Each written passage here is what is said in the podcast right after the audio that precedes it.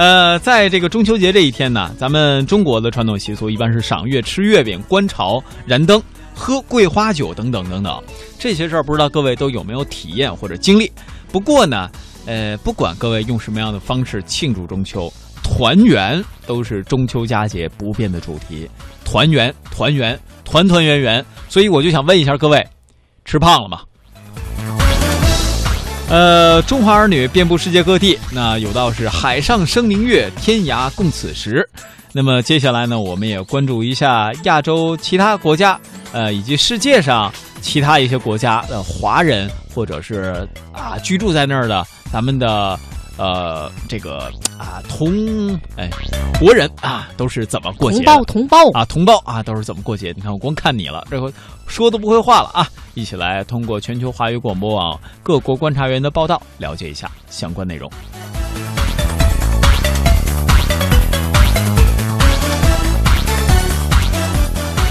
安徽黄山风景区细雨不断，但没能阻挡住游客的脚步。烟雨蒙蒙的秀美黄山，仿佛披上了一层薄纱，充满了神秘感。远处的云海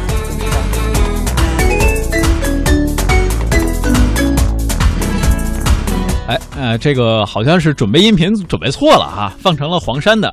那么给大家来简单说一下吧。这个怎么讲啊？比如说，在这个德国是没有中秋节的，但是有华人的地方呢，少不了中秋。啊，生活在德国的一些人呢，今年也是度过了自己的中秋节。比如说，你吃月饼就很方便。然后呢，比如说，有的人不想一个人过节，还可以跟德国的朋友一起愉快的玩耍。呃，德国朋友也都很喜欢自己家的院子啊，比如就找一些朋友来吃吃烤肉啊，等等等等，这也是挺销魂的一件事儿，是吧？呃，当然了，在韩国呢，这个中秋节是被称为秋夕，是民间仅次于春节的盛大节日。有法定的假期，那这个韩国的中秋节的隆重程度啊，也是非常非常可观的。啊，再有呢，就是像日本的中秋节，呃，怎么说？有人把它比喻成日本的万圣节，因为在中秋节这一天呢，允许小孩子偷窃祭月的贡品，当然是加引号的。这个很有特色的中秋赏月习俗被称为“月见小偷”啊，啊，还是加引号了啊。据说呢。呃，祭月的芋头和团子等等贡品呢，被偷走是很吉利的事儿，这样农户反而会丰收。所以啊，孩子被认为是来自月亮的使者，所以特许他们呃来品尝这样呃非常好吃的一些贡品。嗯，哎呀，我觉得这个各个国家的这个习俗还是挺好玩的哈，但是。我感觉亚洲国家，特别是中国的近邻，似乎是这个传统的节日都差不多。你看，昨天我也在说哈，就我感觉在中国的这些节日当中，最受重视的当然首推是春节，那么其次就是中秋节。我觉得这两个节日，一个在春天，一个在秋天，就属于一年的这个中间的两个时候，大家对这个节日哈都是非常非常的重视。我觉得共通的一点就是。家家要团圆，听老人们说哈，现在这一个说法我逐渐的特别认同，就是现在啊，无论是你过什么节，特别是这种传统节日，其实都是在过人。对于老年人来说呢，没有什么比他们看着这个子孙满堂，儿女全都回家来吃饭，然后跟他们讲一讲工作上的事儿啊，看看就是第三代的小孩子们特别活泼健康的成长，我觉得这个真的没有比这个能更让他们安度晚年的了。嗯，呃，当然说到这儿哈。还是要给大家说一下，其实这段录音就是各国观察员的报道忽然出现了。嗯，刚才好像是因为电脑的错误啊，嗯，就是显示到了另外的一个上面。哦，啊，那我们还是给大家放一下吧。还还是要大家来听一下，是吧？嗯，对对对。那我们来亲身感受一下，哎，亲耳感受一下。中秋节自然离不开月饼，在德国过节买到月饼也不是件难事儿。以我所在的城市汉堡为例。位于中心火车站旁边的亚洲超市，早早的就准备好了各种口味的月饼。虽然呢价格比国内偏高一点儿，但对于华人来说是完全可以接受的。中秋节是团圆的日子，对于家人不在身边的华人来说，在德国怎么过呢？首先，你可以选择在网上过。在德国本地的一个华人论坛里，一个名为“娃娃”的用户发帖，让大家晒出今天的中秋大菜。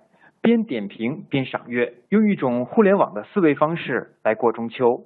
那如果你不想一个人来过节的话，你还可以跟着德国的朋友一起愉快的玩耍。德国人呢都喜欢在自己家里的院子找一些好朋友来进行烤肉。中秋节在德国民众当中可谓知名度较高，身边的不少德国人选择今天举办活动，邀请好朋友来家中边烧烤边赏月。那我也收到了一位呃德国华人导演的邀请，参加他们家的庆中秋鸡尾酒赏月 party。在这儿呢，要介绍一下第三种在德国的过节方式，那就是下馆子。中国菜啊，可以说是德国民众比较受欢迎的选择。今天无论是在广东菜馆、东北菜馆，还是湖南菜馆，都很难订得到位置，因为不少华人会在今天组织来庆祝中秋节。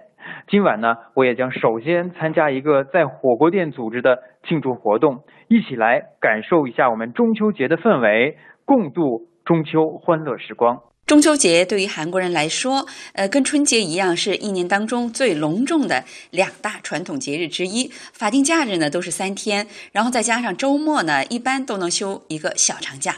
而且过节的方式也几乎是呃同样的隆重，都要有一场如同中国春运一样的运输高潮。然后呢，在节日当天的早上，家家户户都要搞一个叫做查礼的节日仪式。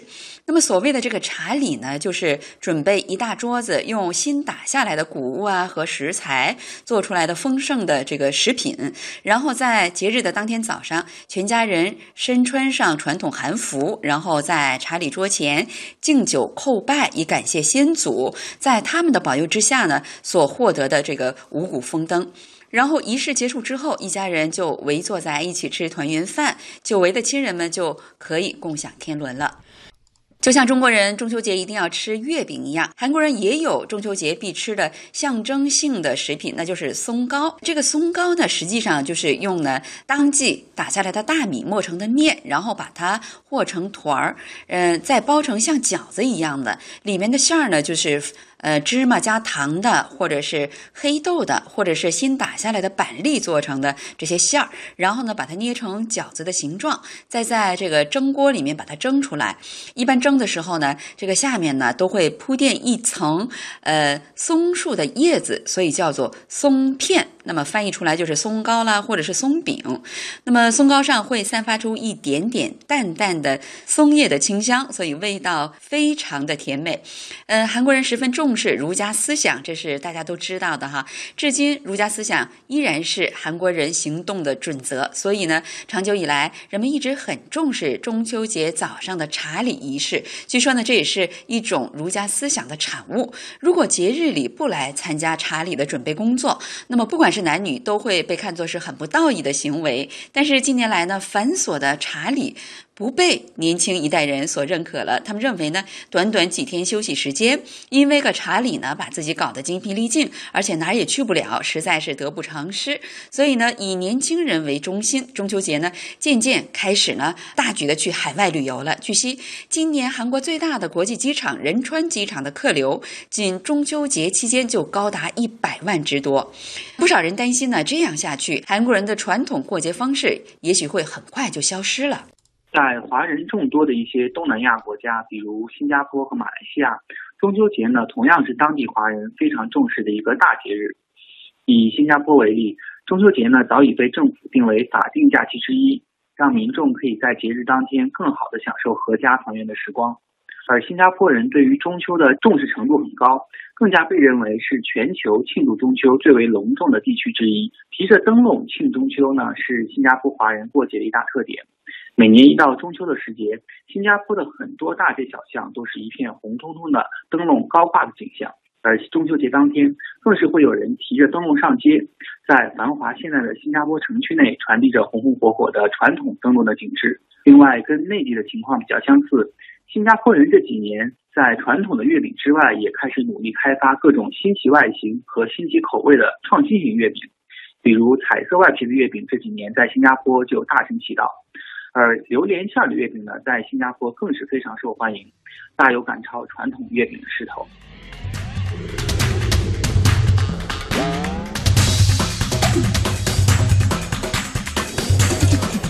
哎呀，听了人家这么过节，我是觉得挺浪漫的，不知道各位的感觉怎么样啊？